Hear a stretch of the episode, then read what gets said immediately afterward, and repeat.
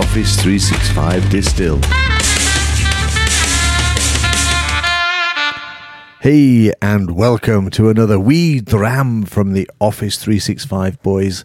Steve Dalby here, continuing his series uh, around Microsoft 365, the things we need to consider, the things we can do, the impact we can make, how we can break through the barriers.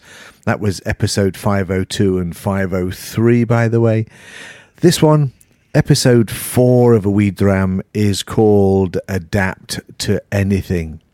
And what we're going to do in this episode is we're going to identify the fact that things change consistently around us and that we basically need to adapt our Microsoft 365, our MS Teams, our SharePoint strategies to suit whatever the business is or whatever the business needs. So, where did this thought come from? Well, it's a well known fact, I think, that nothing ever stays the same in any company. Change might take a while, but it does change. And there are a number of notified, a, number of uh, great examples in the business world about change and how it's driven success for themselves and for other people.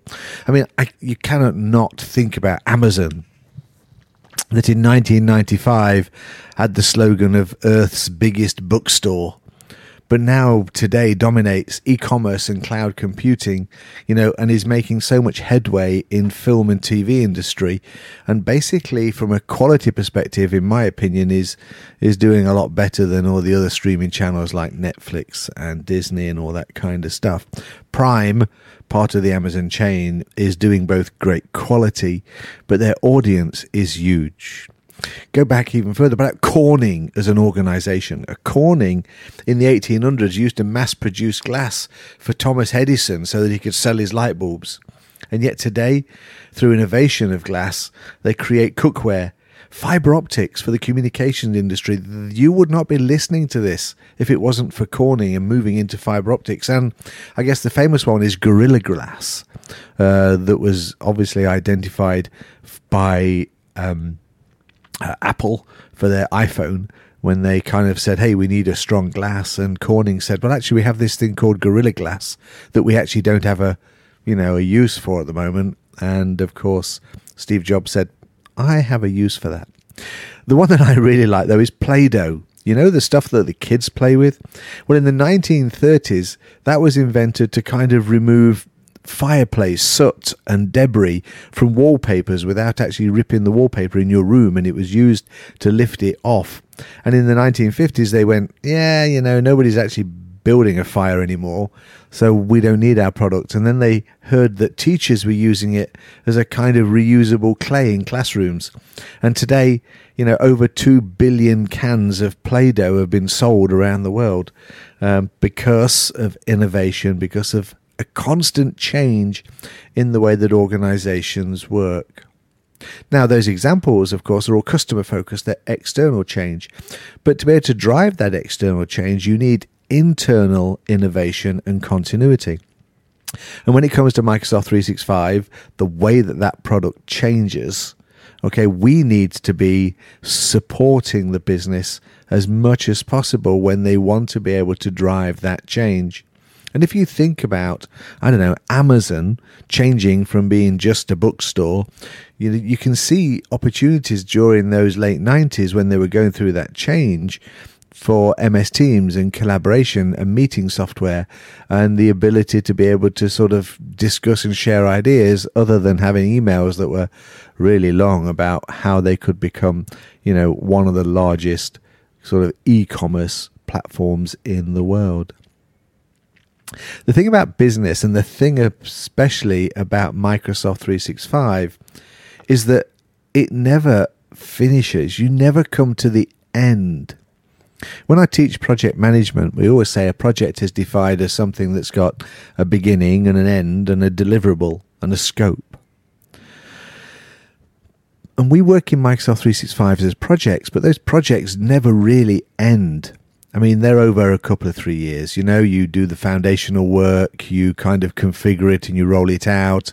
You then identify applications that it will replace but then people want to change it and they find better ways of using the workflows. They find better ways of collaborating through MS Teams. New features get added by Microsoft. Nothing is ever actually finished. And I always find that Microsoft 365 is a bit of a misleading title because it implies consistency over a year. But there's no real thing about consistency within Microsoft 365. Of course, they choose Microsoft 365 to say something you use every day. I kind of get that. But how should we see ourselves? Should we see ourselves as consultants, project managers, change managers when it comes to implementing Microsoft 365? Well, how about this? We should perhaps see ourselves as Microsoft 365 entrepreneurs because that's what we're doing we're innovating across our business. So, this podcast is called Adopt to Anything, or, you know, when I get to the final title, it'll be around those words anyway. And the thing about that is that every one of our projects has hundreds and hundreds of improvements that we can put into play. And we can identify them at the right time, but only if it's in association with the business. We've talked before on many of our podcasts, Marijn and I, about ambassadors. And even though I'm kind of uh, slowly changing towards what their role should be, those conversations with the business is going to identify the kinds of improvements that you are able to make to the business, the innovations okay, the entrepreneurial thoughts and ideas about how that business can change and improve.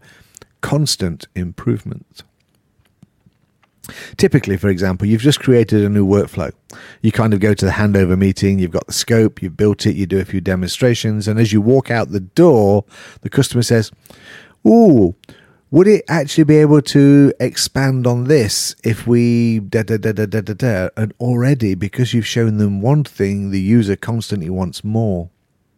All users want to move forward, and your job, my job, our job, I guess, is to try and work out at what rate the improvement is possible and what you can actually deliver.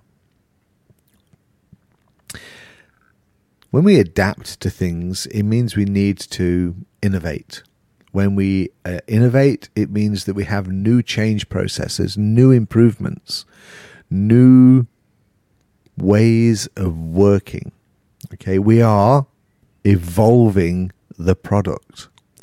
And that constant change, of course, really means that there's lots of training to give and lots of updates and really, really good and tight communications. Again, just confirming that nothing is ever finished. So, where is this leading us to? Well, it basically gives us a job for life. Um, if you're doing consultancy work, uh, as Marijn and I do, you never really leave an organization quickly you never move on unless you're doing a part of something. So Marijn does a lot of small projects with people. So um, he kind of goes in, does a little chain exercise on OneDrive, and then moves on. Me, on the other hand, tend to scope a project bigger than that, and I talk about, you know, let's roll out this and let's add that and let's build this, and and I tend to work on longer chains you will fit into somewhere on that process as well. And you have to work out where you can add most value, whether it's on something small and short or whether it's on something long term. But either way round, you need to plan to evolve. Now, I have a number of workshops on planning to evolve, and it's just a very simple concept. And think of it this way planning phase two of something always starts while you're still planning phase one. Now, what do I mean by that? When you decide you're going to roll out, I don't know, something, let's keep it simple OneDrive. Okay. So you have a definition of what people can do on OneDrive. But it's a really big change if you're going to do OneDrive and support that with synchronization to the laptop and support that with bringing in your SharePoint libraries as links and supporting that with and with and with, you know. So OneDrive can be quite a, a, large rollout. I mean, uh, don't get me wrong, a few years ago, you would simply go, hey, give them OneDrive, let them get on with it. And in some ways, you can do that now. But OneDrive as a growing product within Microsoft is starting to get lots and lots of new features like, you know, your meetings uh, information, your fluid information, all of that is now stored in OneDrive and users need to know about that. So rolling out OneDrive is not just a simple process. So you could turn around and say phase one is to give people access to OneDrive in a web browser and show them how they can uh, upload content, how they can edit content, how they can delete content. What does delete actually mean? And then go through the training of retention and when it gets actually deleted and when it's just sitting there um, in the recycle bin.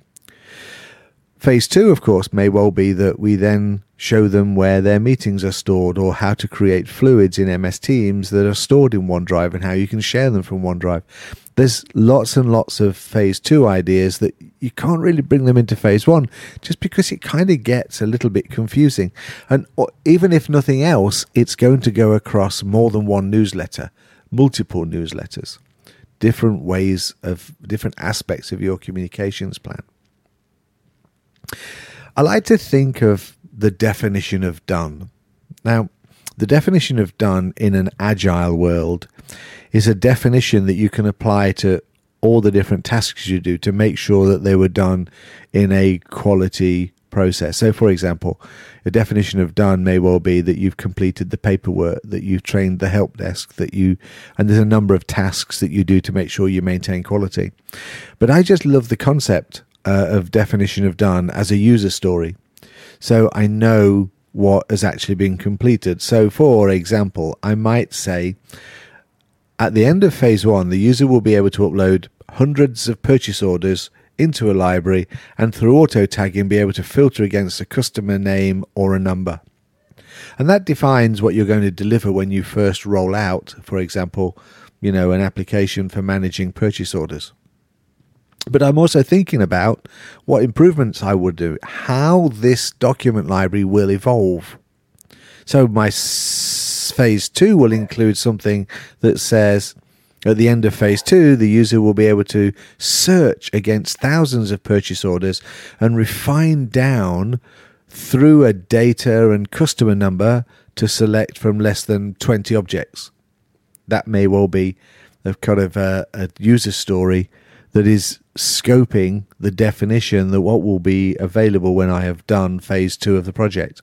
Small, incremental, deliverable of functionality, easy to communicate, easy to train, easy to demonstrate, easy to make sure that the user can understand the value from it.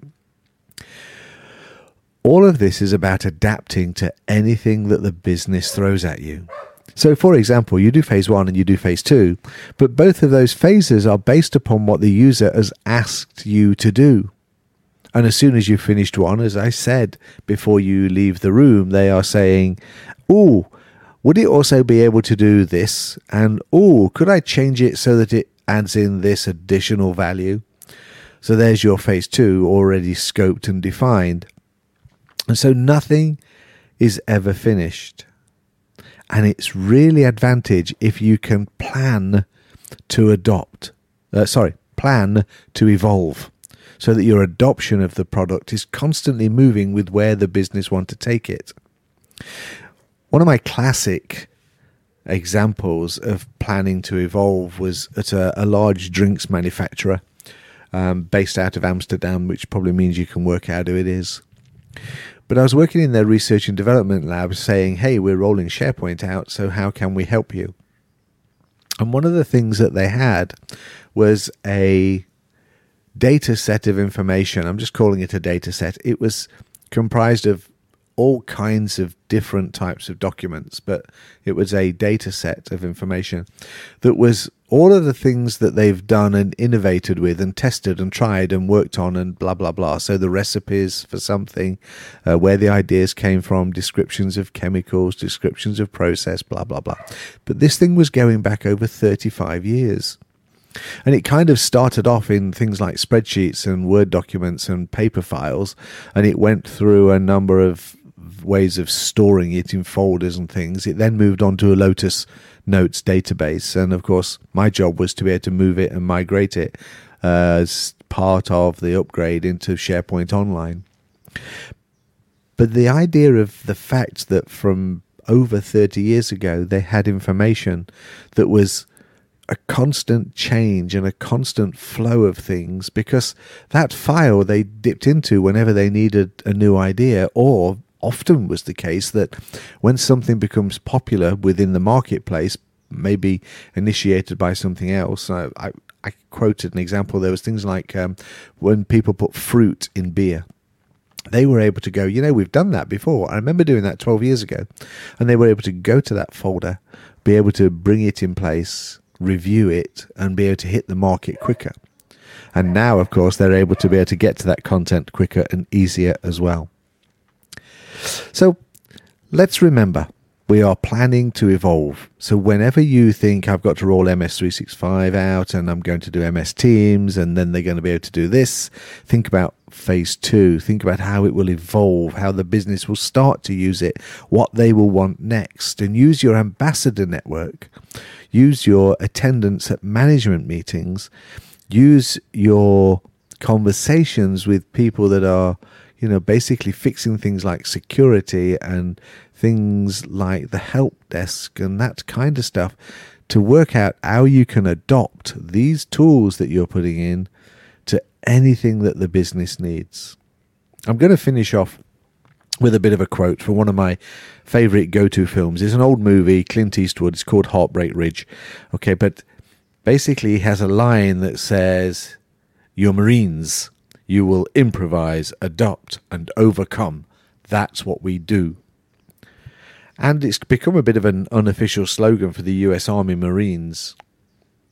Because here's the thing, and it's my last closing comment about this, so adopt into anything. And that's this. Within Microsoft 365, when being faced with a challenge, it is often the time when people you, your team, are most inventive and when ingenuity and creativity thrive. That's the time when, if you plan to evolve, you're in a win win situation. Have fun,